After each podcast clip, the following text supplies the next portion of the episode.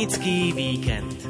Reportáže, história, pozvánky, súťaž. Poďte s nami na Pútnický víkend. Trnave v týchto dňoch prežívajú Trnavskú novénu a kroky stoviek veriacich smerujú do Baziliky svätého Mikuláša, aby si vypočuli príhovory slávnostných kazateľov a vyprosili si na príhovor Božej Matky rôzne milosti u Boha. My vás dnes v pútnickom víkende pozveme na miestnu kalváriu. Bola to práve Trnava, kde ešte v 17. storočí postavili podľa archeológa Erika Hrnčiarika vôbec prvú kalváriu na území Uhorska. Táto prvá kalvária, z ktorej sa zachovalo jedno jediné zastavenie a to je Kristus na Olivovej hore, ktorý sa nachádza v tej prednej časti. Je to samotný Kristus, ako sa modlí, prilieta k nemu aniel. Dole môžeme vidieť učeníkov Ježiša Krista, ktorí spia. Toto zastavenie bolo pravdepodobne prvé zastavenie v celej tej krížovej ceste a stálo nie na tomto mieste, ale stálo úplne na druhom konci mesta, niekde v priestore kde eh, sa dnes nachádza futbalový štadión. Postupne mala Trnava až tri kalvárie, dve však z rôznych príčin zanikli. Tá, ktorá sa zachovala do dnešných dní, pochádza z prelomu 19. a 20. storočia a čaká na svoju rekonštrukciu. Súsošie Golgoty sa podarilo obnoviť pred pár rokmi. Na jej reštaurovaní sa podielal Tomáš Kucman. Táto Golgota je veľmi netypická svojou materiálovou skladbou, nakoľko sochy nie sú kamenné, ale sú odliaté zo zinku. Výhoda toho zinku je, že nekoroduje ale nevýhodou je zase, že má dosť veľkú tepelnú nestabilitu a rozťažnosť a tie sochy sa trhali v tých spojoch.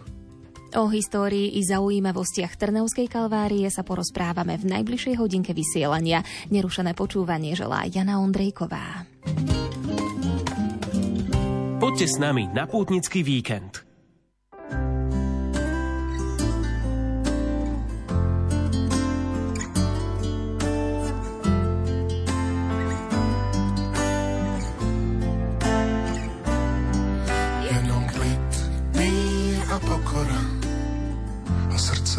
Otvorené do Korán.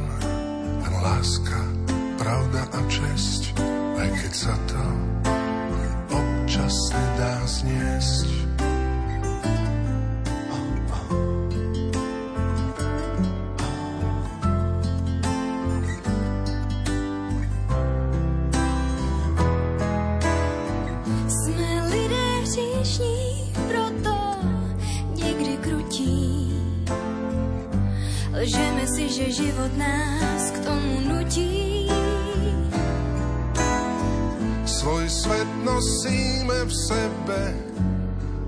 Sebou.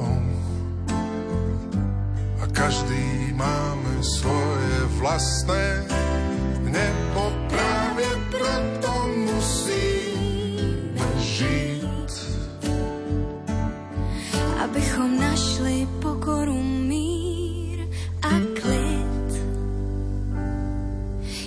klid, mír a pokora. Bojím se to opakovat dokola, velké slova mají být němé, ukryté vevnitř, v tobě i ve mně.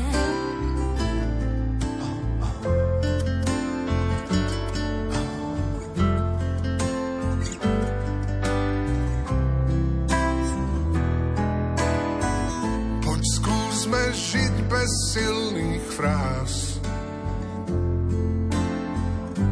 Každé ráno znova, deň zás. Búrky patria k životu, patria k životu ako k slnku tma. Neopúšťaj mne, neopúšťaj ma.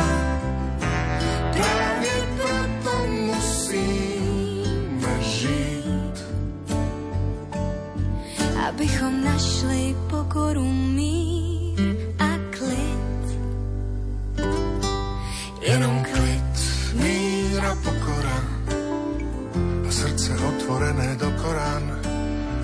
láska, pravda a česť, aj keď sa to občas nedá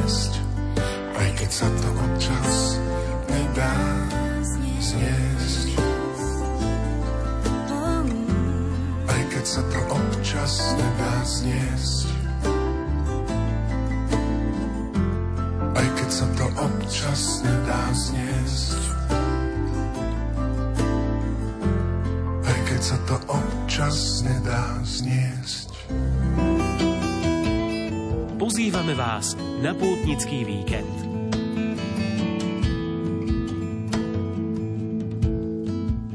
Kostole narodenia Panny Márie v Bratislave bude zajtra podujatie zamerané na rozpoznávanie božích podnetov vo vnútri srdca.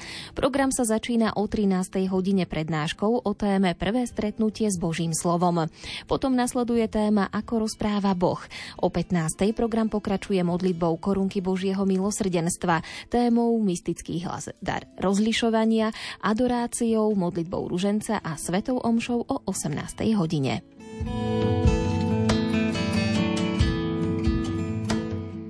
Vo Svetini Božieho milosrdenstva v Smížanoch pozývajú na púť Rómov. Uskutoční sa v nedeľu 19. novembra. Program sa začína o 15. hodine pobožnosťou k Božiemu milosrdenstvu, ktorú povedie farnosť Letanovce. O 15.30 nasleduje dramaticko-hudobný program, ktorý pripraví Sigord a o 16.30 Svetá Omša so spiským pomocným biskupom Monsignorom Jánom Kubošom.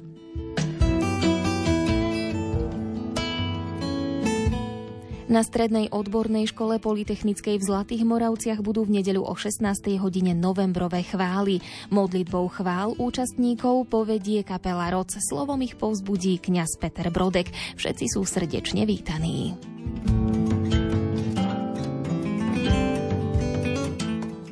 Kostole Svetej Rity v Košiciach bude v nedeľu od 17. do 19. hodiny druhé stretnutie kurzu Odovzdaj Krista. Kurz je zameraný na odovzdávanie Ježiša druhým a ich pozývanie do cirkvy. Sústredí sa na osobnú a priateľskú evangelizáciu, kde sa o náš vzťah s Ježišom delíme s ľuďmi pri každodenných stretnutiach. Cieľom kurzu je nadobudnúť postoj srdca, vďaka ktorému sa účastníci stanú otvorení, odovzdávať radostnú zväzť, ktorú zažili kdekoľvek a keď Di Colvec.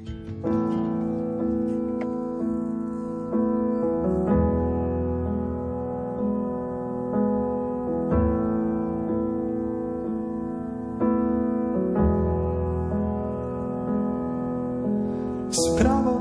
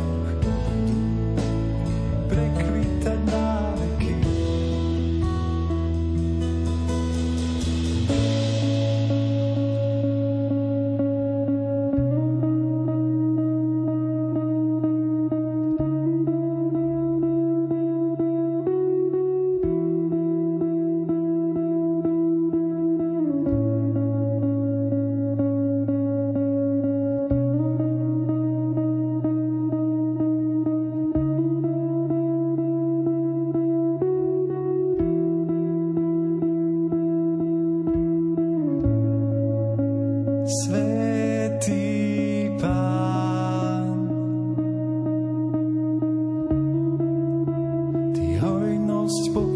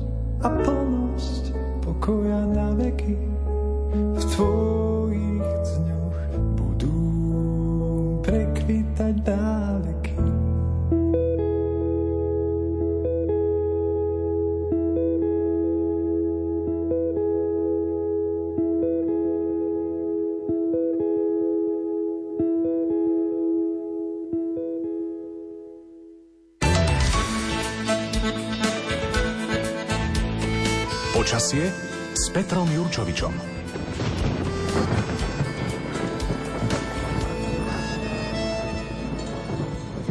Dnes vás pozývame do Trnavy, kde je v týchto dňoch Trnavská novéna. Nepôjdeme však do Bazíliky svätého Mikuláša, ale na miestnu Kalváriu. Aké počasie bude cez víkend v Trnave, povie meteorolog Peter Jurčovič, ktorého už vítam v našom vysielaní. Pekný deň. Ďakujem podobne, dobrý deň. Pán Jurčovič, tak poďme povedať niečo viac o počasí aj o zaujímavostiach, ktoré ste sa o Trnave dozvedeli. Ja veľmi vítam tieto naše rozhovory, lebo aj ja sa dozviem také všelijaké veci, hľadám, čo je zaujímavé v Trnave, nielen z hľadiska počasia, dejín, meteorológie a tak napríklad hneď prvé, čo chcem spomenúť je, že Trnava je 7. najväčším mestom na Slovensku. To tak človeku nenapadne, že takto na ktorom mieste to je. Keďže bola s jedným z najdôležitejších centier rímskokatolíckej cirkvi, tak e, bola aj sídlom Trnavskej apoštolskej administra- administratúry. To asi každý vie. Veľa kostolov je tam, malý Rím, ne, tuto, toto označenie asi každý pozná. Prvá zmienka o Trnave pochádza z roku 1211. Je to listina práve Ostrihomského arcibiskupa. A je zaujímavé aj to, že teda bola prvým mestom na území Slovenska, ktoré dostalo výsady Slobodného kráľovského mesta. No, takže to bolo v roku 1238. Ale zaujímavé je aj to, že význam Trnavy výrazne vzrástol najmä v 16. storočí, keď sa sem pred blížiacim tureckým nebezpečenstvom presťahoval celé Ostrihomské arcibiskupstvo. S kapitulou Bratislava bola administratívnym centrom krajiny a Trnava prevzala úlohu kultúrneho náboženského centra. Začala sa výstavba jezuitského kolegia a aj postupne Trnavská univerzita. Takže v Trnave boli tri kalvarie. Prvá kalvária, to asi budete ešte detálnejšie hovoriť, takže môžem spomenúť, že teda bola v 17. storočí 1639. Bola postavená a vôbec to bola prvá kalvária v Uhorskom kráľovstve. V Trnave, tiež zaujímavé. Potom zaujímavé druhá kalvária vznikla, vlastne existovali dve vedľa seba naraz. Aj to je také nezvyklé. Potom tretia vznikla 1900 a zaujímavé je, že Trnavská kalvária je, je iná ako všetky ostatné, lebo chápeme kalváriu tak, že sú tam nejaké tie kaplnky a že človek musí ísť hore kopcom. Nie, Trnavská kalvária je iná. To asi aj preto, že vlastne Trnava je na rovine, takže aj tá kalvária, tam sa nestúpa do kopca, len tak celku pekne v parku, e, magický park je tam, 200-ročné lípy tam majú, tiež paráda. No a historická Trnavská univerzita, jedna z najstarších univerzít na Slovensku, bola založená 1635 kardinálom Petrom Pázmaňom. Najprv mala dve fakulty, filozofickú a teologickú, neskôr pribudla právnická a lekárska.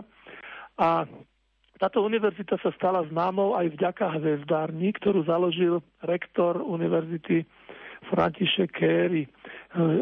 Mala aj univerzitnú knižnicu, tlačiareň záhrady, historická Trnavská univerzita pôsobila v Trnave 142 rokov, až potom bola presídlená 1777 do Budína, do centra Uhorska.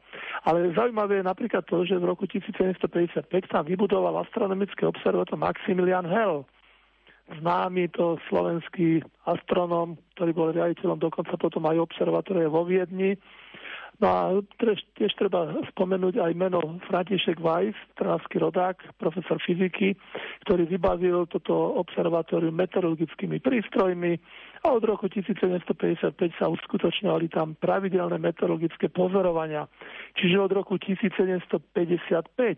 A my hovoríme, že v Strednej Európe najstarší súvislý rad pozorovaní má Pražské Klementínum, ale to od roku 1775, čiže o 20 rokov skôr to bolo už v Trnave. Ne? Len smolu mala Trnava v tom, že sa to potom všetko presunulo do Budapešti, takže, takže už len ten Pražské Klementínum funguje v podstate do, do dnes. No tak niečo zase o podnebí. Podnebie, môžeme povedať, je teplé, suché, zimy také mierne, priemerná ročná teplota je medzi 9-10 stupňami, najteplejší mesiac logicky je júl a najchladnejší január. Tak to poznáme, to zase nie je nič zvláštne. Zražková činnosť je tiež zaujímavá. E, väčšinou mesačný úhrn, teda takto ročný úhrn je medzi 420 až 800 mm. No, tak, tak, tak normálne, ako to na západnom Slovensku je. Pranostiky ani veľmi e, nemáme, nič nové nepoviem. Máme tento víkend Alžbetu, takže hovorí sa, že počasie o svete Alžbete hovorí, ako bude v lete. No, tomu asi až tak veľmi veriť nemusíme.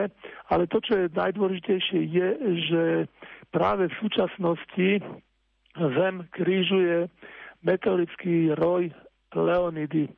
A práve zajtra ráno by mali byť krásne vidieť, odhaduje sa, že 50 metrov za hodinu, ale keď bude zamračená pršať, no neviem, asi z toho veľa radosti nebudeme mať, ale zase to nie je len na jednu noc, ale on to môže trvať aj jeden, dva týždne, takže je to také spestrenie e, počasia aj v tomto zmysle.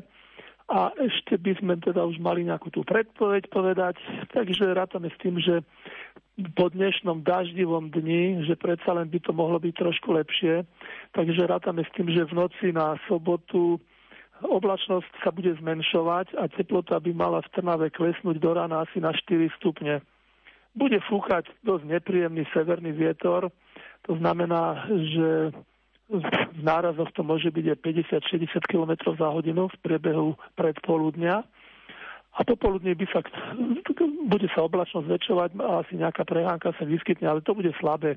Inak by to malo byť celku ako dobré počasie, len ten vietor je dosť nepríjemný a teplota popoludní maximálne 7 stupňov, ale na pocit to bude výrazne chladnejšie, s tým treba rátať.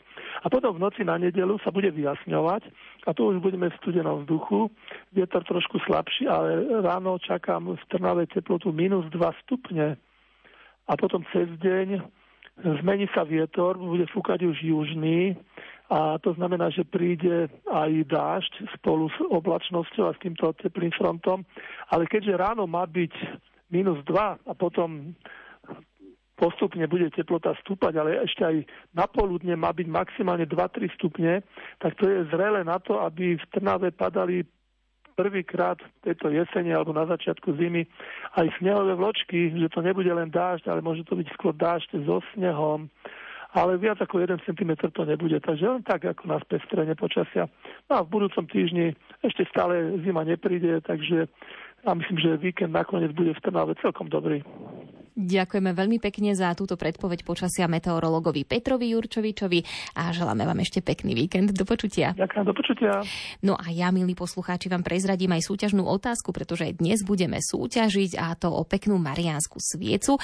Pozorne počúvajte a napíšte nám, z akého materiálu sú vyrobené sochy Golgoty na Trnavskej kalvárii. Odpovede spolu s menom a adresou posielajte SMS-kami na čísla 0911 913 933 alebo 0908 600 677 665. Ešte raz zopakujem súťažnú otázku, z akého materiálu sú vyrobené sochy na Trnavskej kalvárii.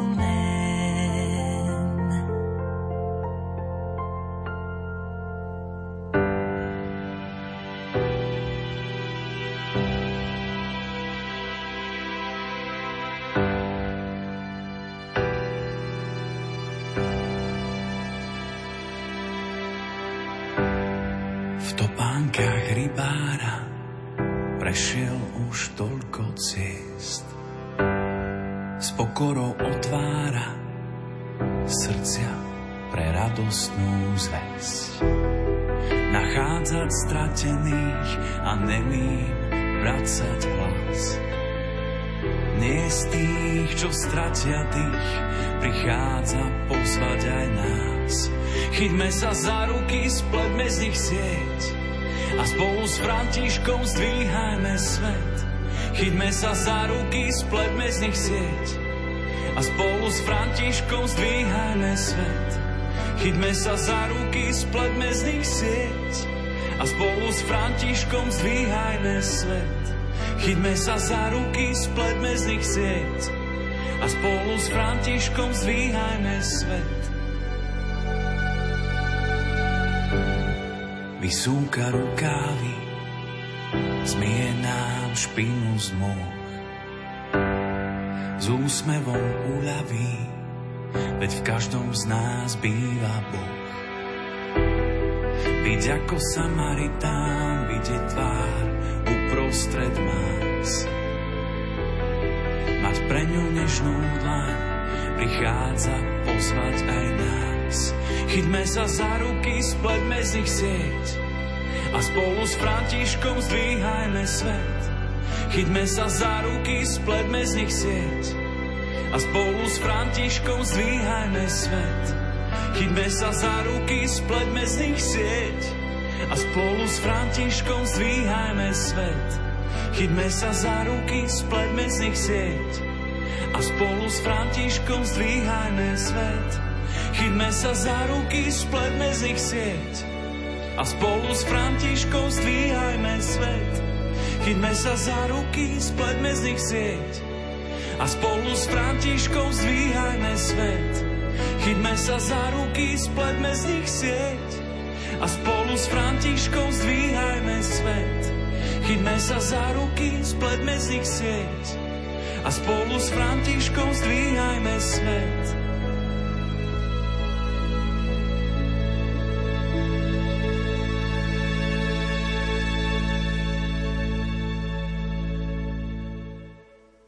Pútnický víkend. Dnes vás v putnickom víkende pozývame na Trnavskú kalváriu. Zaujímavosťou je, že je to najstaršia kalvária, ktorá bola vybudovaná v Uhorskom kráľovstve, ale nezachovalo sa z nej už takmer nič. Napriek tomu stojí za návštevu. Prečo to sa dozvieme od archeológa Erika Hrnčiarika. Pán Hrnčiarik, my sa nachádzame v akej časti Trnavy? My sa nachádzame v podstate pred hradbami Trnavy, my sa nachádzame v blízkosti niekdajšieho rybníka a smerom na Smolenice alebo smerom na Malé Karpaty. Táto časť Trnavy bola v podstate taká plnohospodárskejšia časť a aj tá samotná Kalvária stojí v priestore, kde sa nachádza taký nádherný park, ale v minulosti popri nej išla dôležitá cesta smerujúca do Malých Karpát. Čo je zaujímavé, tak e, my to označujeme, tento celý park, že pri Kalvárii, ale v skutočnosti skutočnosti sa nejedná len čisto o tú klasickú kalváriu s tými zastaveniami, ale jedná sa o akýsi komplex stavieb alebo takých areálov, ktoré sa skladajú zo samotnej kalvárii. Potom druhým areálom je chudobinec, ktorý bol úzko prepojený s touto kalváriou a tretím areálom je v podstate zaniknutý cintorín. Pred nami je socha svätého Vendelína, krásne zreštaurovaná, stála údajne pred vstupnou bránou do toho cintorína, ktorý ste spomínali. Áno, dnes tu stojí tak samostatne tento svätý Vendelín, ale v minulosti pred vstupom sa nachádzal svätý Vendelín a svätý Severín. To sú svetci, ktorí sú viac menej spojení s poľnohospodárstvom, prírodou a podobne. Je to aj kvôli tomu, že v podstate, ako som už naznačil, nachádzame sa mimo hradieb mesta, čiže mimo samotnej tej obytnej časti toho mesta. Dnes, ako som povedal, už stojí len jedna soška, ale v minulosti tu boli obidve. Ten svätý Severín sa stratil potom, ako bola táto celá časť, môžeme povedať, zrovnaná so zemou a vytvoril sa tento park. Ona tá soška dlhý čas bola uložená údajne na Mestskom úrade a podľa informácií, ktoré mám ja, sa stratila ešte za čias bývalého režimu. Potom sa údajne objavila na nejakom portáli, kde ju predávali, ale v tom období nebol záujem o to, aby sa vôbec kúpila a teda sa nám žiaľ Bohu stratila. Našťastie máme fotografie z tohto vstupu a podľa rekonštrukcie, ktoré sa chystajú v tomto samotnom areáli, by sa mala vytvoriť kopia. Z toho cintorína sa tu veľa nezachovalo. Vidno tu ešte pár pomníkov, ale teda dominantou už je tá samotná Kalvária a jej 14 zastavení. Čo možno zaujímavé je na tých pomníkoch? Ten cintorín v 1979 začal zanikať. Tí občania dostali výzvu, aby vybrali si svojich zosnulých, ak a premiestnili túto do blízkeho cintorína, ktorý sa nachádza. Väčšina to tak akceptovala, ale ostalo tu niekoľko hrobov, ktoré patria významným eh, slovenským činiteľom. Vieme, že je tam spoluzakladateľ Matice Slovenskej alebo významný osvetový pracovník v rámci Trnavy. Čiže z toho samotného cintorína neostalo veľa. Na tej samotnej kalvárii sa tu nachádza jedna veľmi stará lípa, ktorá je dokonca aj chránená. Kým sa prejdeme k samotnej kalvárii, povedzme aj o tom špitále, ten sa nachádzal pôvodne po našej ľavej strane. Áno, hneď vedľa toho stal kedysi špitál. O tomto špitále sa hovorilo, že ho založil ešte král Matej Korvín, avšak naša katedra, katedra klasickej archeológie, tu robila archeologický výskum a nepodarilo sa nám objaviť žiadne doklady stredovekej zástavby alebo žiadne stredoveké doklady. Najstaršie doklady, ktoré sme tam objavili, pochádzajú až z obdobia novoveku. To znamená, že tento chudobinec, ako by sme ho mohli nazvať, bol vystavaný až v novoveku veku. V tomto chudobinci si niekedy študenti lekárskej fakulty tej starej Trnavskej univerzity vykonávali klinickú prax. To znamená, že sem chodili, e, robili rôzne očkovania, robili rôzne výskumy na tých chorých a snažili sa istým spôsobom tých chorých aj liečiť. Tento chudobinec sa skladal z niekoľkých opäť častí, či už to bola samotná kaplnka, ktorá sa nachádzala hneď najbližšie k mestu. Chudobinec mal takú zaujímavú históriu, lebo na konci po druhej svetovej vojne už pomerne chátral, aj vzhľadom na to, že prestal mať až takú funkciu a prebrala tú polikliniku, ktorá sa tu nachádza. Takže ten chudobinec potom e, bol postupne opúšťaný, ale najväčšiu ranu mu zasadil až výbuch e, auta. Totižto po druhej svetovej vojne tu do blízkej Trnavky e, spadlo auto naložené muníciou a tedy sa rozhodovalo, že čo s tým autom sa spraví, či sa nejakým spôsobom zoberie munícia. Bolo to veľmi nebezpečné a preto sa vtedajší páni už rozhodli, že nechajú toto auto vybuchnúť. Ten výbuch bol tak silný, že výrazným spôsobom poškodil tento samotný chudomienec. Vznikol plán na jeho obnovu, ale samotné mesto, vtedy už plne v rukách komunistickej strany a církev, ktorému ten chudobinec patril, sa spolu e, sporili. Až nakoniec teda církev pristala na to, že e, tento kostol môže byť zbúraný.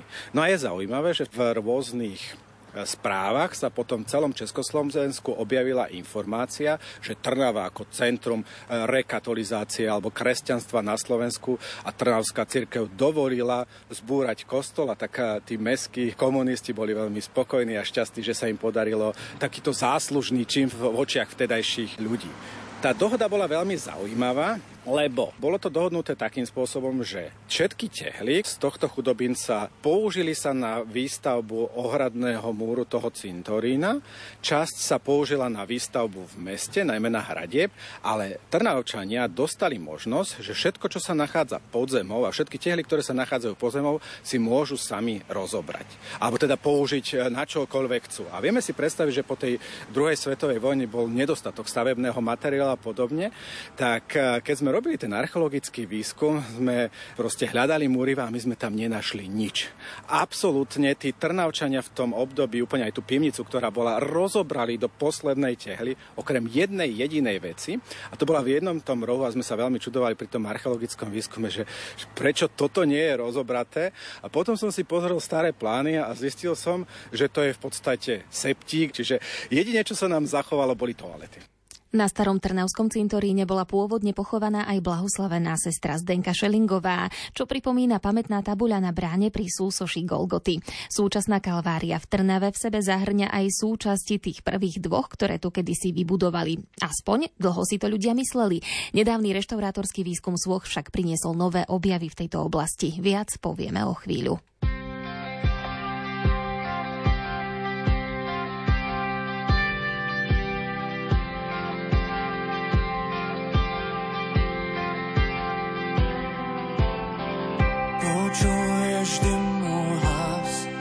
Ty si moranie jas, si svetlo mojich dní, silnejší si od mý. Nebojím sa, Ty si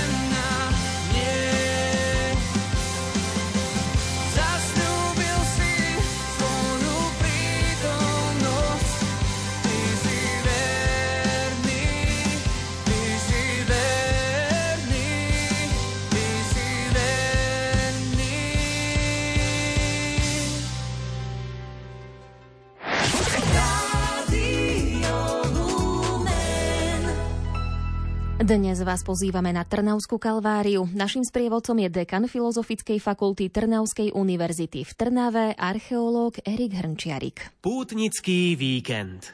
Táto Trnavská kalvária je zaujímavá tým, že v podstate je už treťou kalváriou, ktorá bola v Trnave. Tá prvá bola prvou v Uhorsku a pochádza ešte zo 17. storočia. Našla som v literatúre rok 1639. Neviem, či je to reálny rok, alebo je to len možno nejaký odhadovaný rok. Je to odhadovaný rok.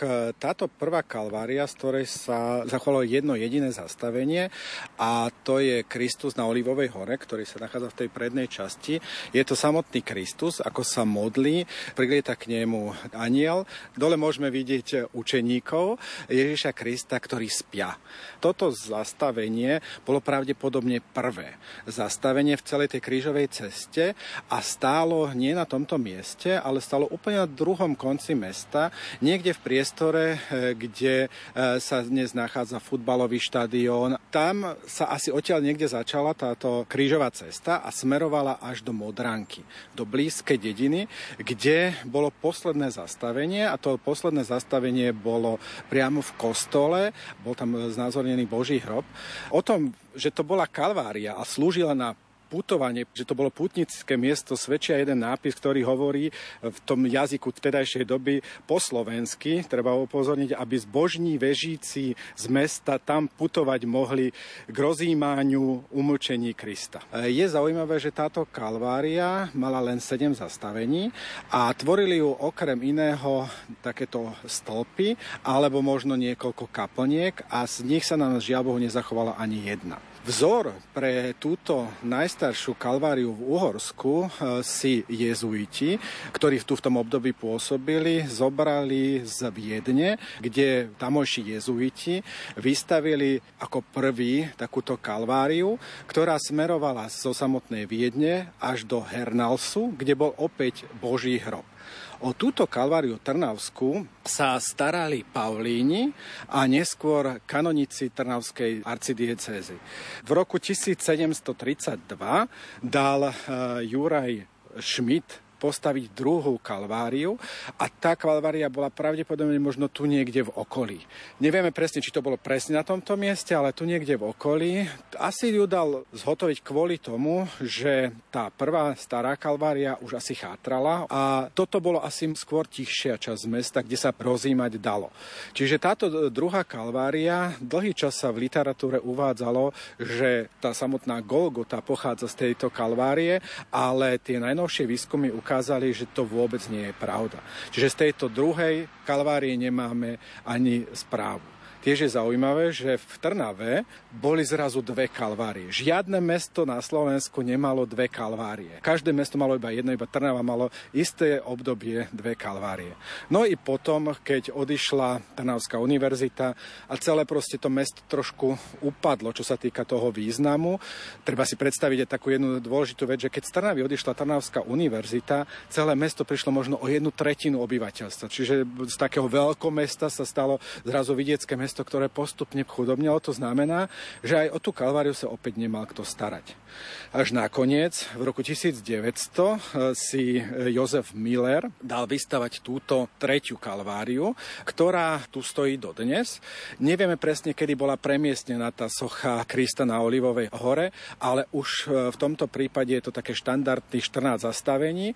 No a tieto kaplnky celé vystával architekt Jozef Kadlec, ktorý do stredu nich umiestnil reliefy, ktoré boli odliaté pravdepodobne v známej zlievárni, ktorá tu vyrábala v tom čase zvony na celom Slovensku, ktorú vlastnila rodina Fischerovcov.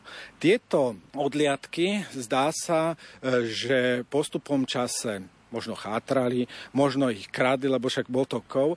A preto sa rozhodli v Trnave tieto odliadky vymeniť za akési kópie zhotovené z epoxidu, ktoré dodnes e, zdobia tie jednotlivé kaplnky. A opäť, aj k tomuto prišlo sa takým výskumom, ktorý tu robili kolegovia e, umelecko-historických výskumov, kde zistili, že aj tieto epoxidové odliadky nie sú všetky originálne zachované, asi sú kopiami tých pôvodných odliadkov. Pán docent Hrnčiarik je našim hostom v Putnickom víkende. My sme na Trnavskej kalvárii. Tá kalvária je krásna, ale vidno, že potrebuje obnoviť, zreštaurovať.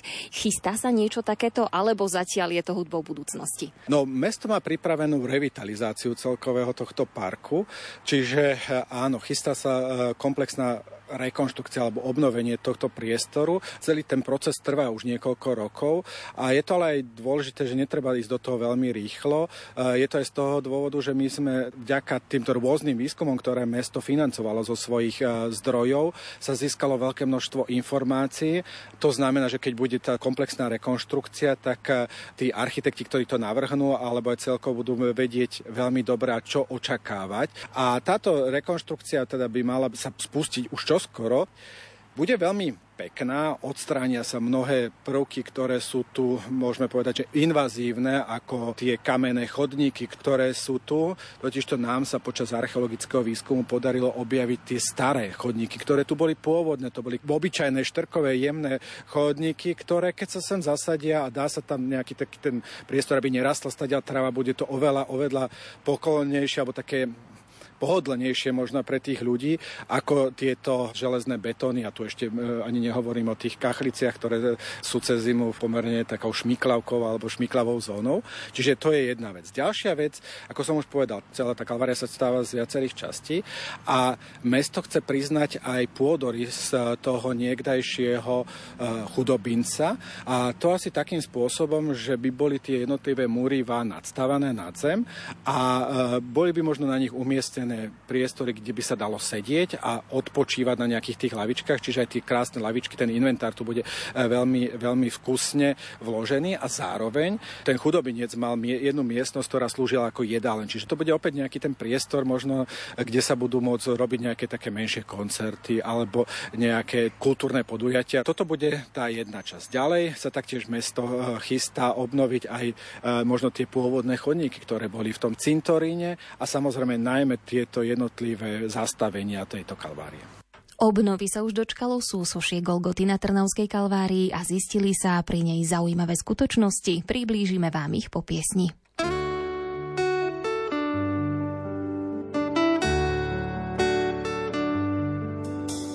Človek je ako čistý list, vie len, že musí niekam ísť. Od prvého dňa a miesta kam sa pozrie samá cesta. Sprvo ti sa točí v kruhu, skončí púť a začne druhú.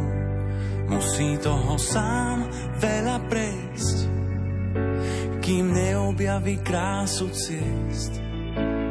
Navzájom sa vo vetre nezme, veď všetci sme stále na ceste čo nekončí za veľkým kameňom. Všetky cesty vedú k prameňom. Navzájom sa vo vetre nezme, veď všetci sme stále na ceste. Čo nekončí za veľkým kameňom, všetky cesty vedú k prameňom. Tam, kto si máva schodníka, šatku núka Veronika, k zemi, kríž vláči Šimon z Cyrény. Každý, kto už míle meral, ako hľadač vzácných perál, pochopil, že sú na dosah, keď ich našiel v ľudských očiach. Navzájom sa vo vetre nesme, veď všetci sme stále na ceste, čo nekončí za veľkým kameňom. Všetky cesty vedú k prameňom. Navzájom sa vo vetre nezme, veď všetci sme stále na ceste. Čo nekončí za veľkým kameňom, všetky cesty vedú k prameňom.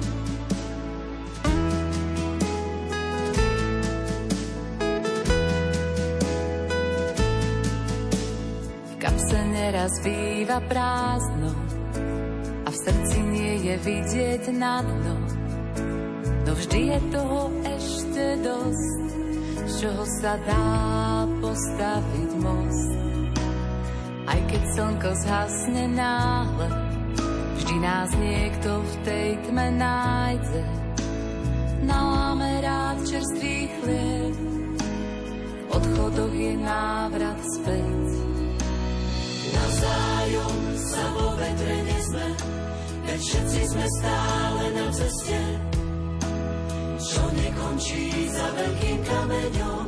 Všetky cesty vedú prameňom. Navzájom sa vo vetre nezme, veď všetci sme stále na ceste, čo nekončí za veľkým kameňom. Všetky cesty vedú prameňom.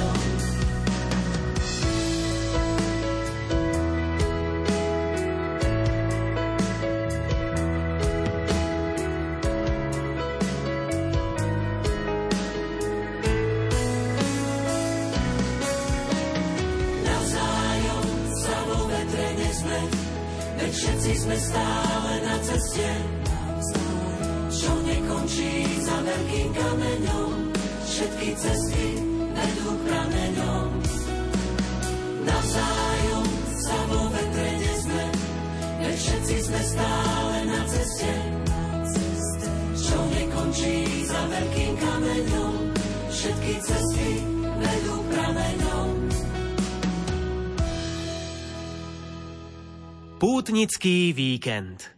Nachádzame sa na Trnavskej kalvárii a sme pred súsoším Golgoty, ktoré sa prednedávnom dostalo naspäť, pretože bolo 5 rokov v reštaurátorskom ateliéri pána Tomáša Kucmana. Pán Kucman, prezrate nám e, niečo viac o tomto diele. Tvoria ho teda tri kríže so sochami Krista, dvoch zločincov a potom dve sochy Panny Márie a apoštola Jána. Dočítala som sa niekde, že by to mala byť e, Golgota, alebo teda súsošie ešte z tej druhej, pôvodne barokovej kalvárie. Je to tak?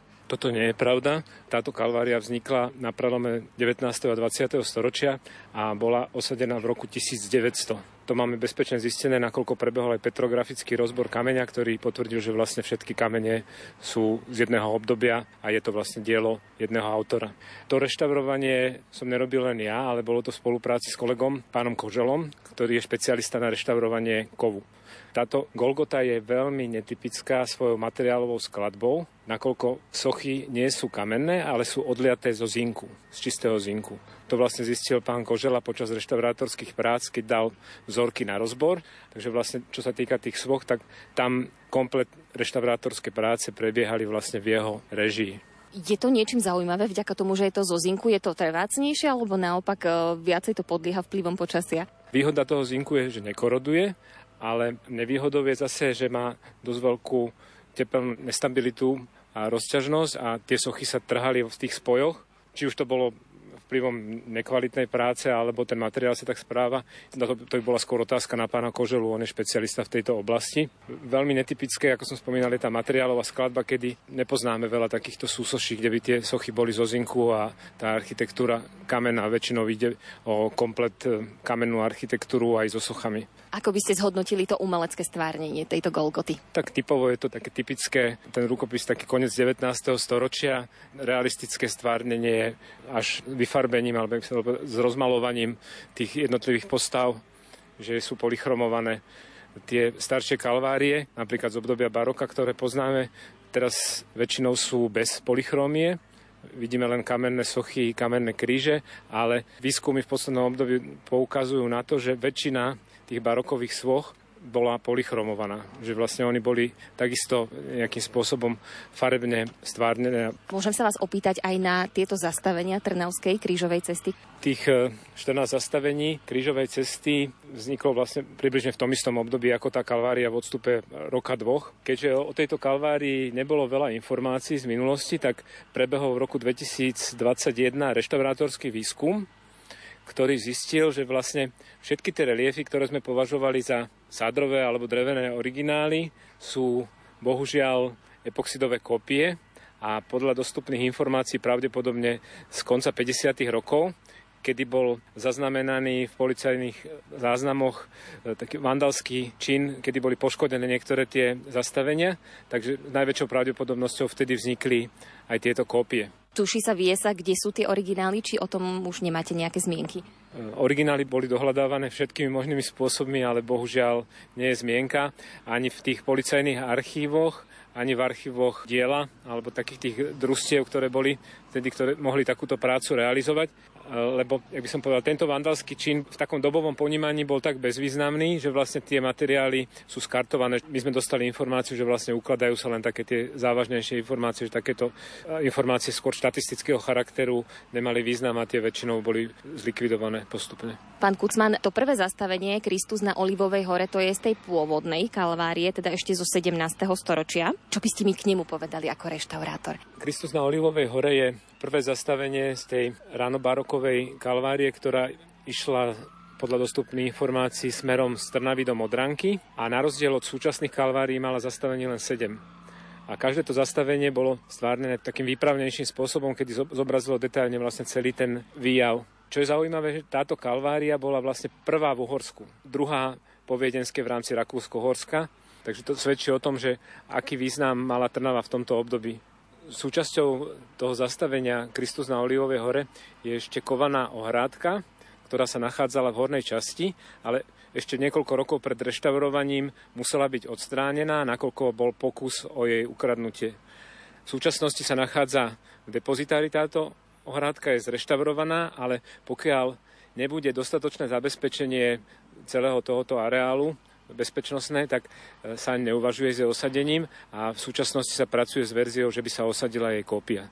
Pred Vlani sa osadila táto Golgota, potom ako ste ju spolu s kolegom Koželom zreštaurovali. My sme sa vlastne rozprávali ešte pomimo nahrávania aj o tom, aké to je, keď sa tieto pamiatky opäť dostanú do užívania verejnosti. Ľudia sem chodia, modlievajú sa tu, pália tu aj sviečky, ale to sa vám ako odborníkovi reštaurátorovi veľmi nepozdáva. Skúste to vysvetliť prečo. Veľmi veľkým problémom pri reštaurovaní spodnej časti architektúry bolo znečistenie toho kameňa zvyškami vosku a masnotov, ktorý je problematické vlastne z toho kameňa dostať von. On okrem estetického, by som povedal, poškodenia sekundárne spôsobuje aj tým, že vlastne zmení tie vlastnosti toho kameňa. Je ťažko potom aj nejak vstupovať pri tých opravách do toho. Takže je potrebné najprv pred začatím tých reštaurátorských prác ho pracne dostať von. Preto by som odporúčal, aby ľudia namiesto pálenia sviečok eh, skôr si uctili tú pamiatku tých zosnulých alebo na koho spomínajú modlitbou, prípadne nejakým drobným kvietkom.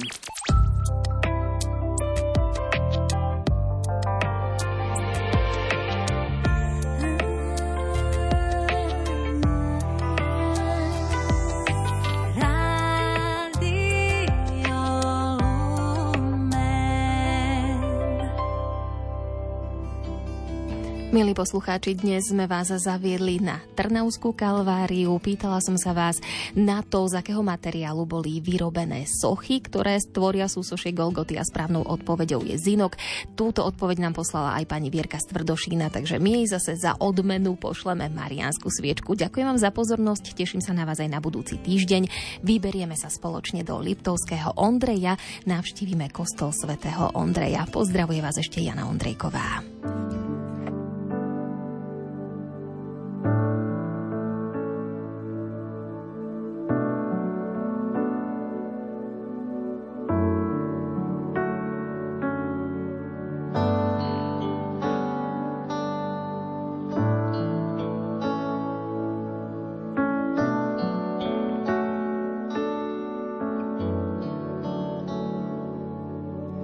Všetko, čo mi svet dá, všetko, čo mi svet dá, je tak prázdne,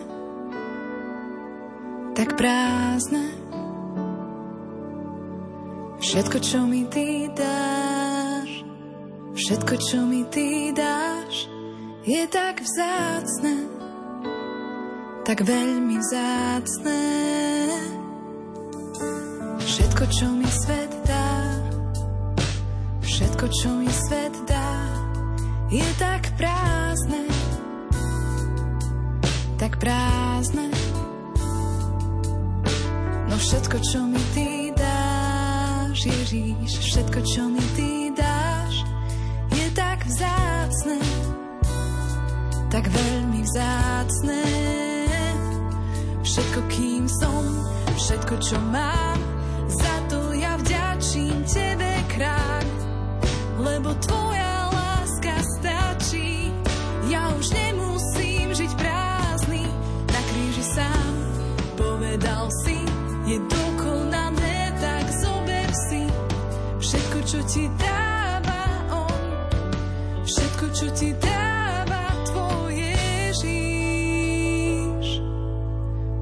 čo ti svet dá, všetko, čo ti svet dá, je tak